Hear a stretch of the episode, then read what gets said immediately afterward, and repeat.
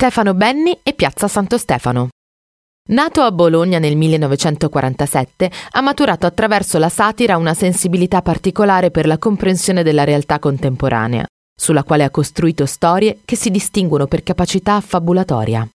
La sua infanzia è sulle montagne dell'Appennino, dove fa le prime scoperte letterarie, erotiche e politiche. Il soprannome Lupo nasce qui, per la sua abitudine di girare di notte, ululando insieme ai suoi sette cani. Scrivendo e scappando di casa per andare a passeggiare, Stefano ha trascorso il periodo di confinamento a Bologna, città che ho amato e odiato, rivela in un'intervista. Stefano frequenta Piazza Santo Stefano, una delle più belle piazze d'Italia.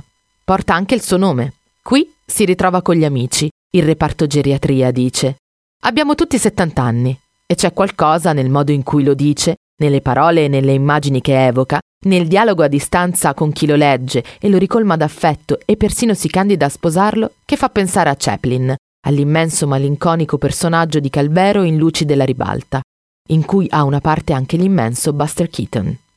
Chi ha detto che un comico non soffre? Ho sofferto di depressione, ho affrontato il dolore di due, tre periodi molto difficili, ma ho continuato a scrivere.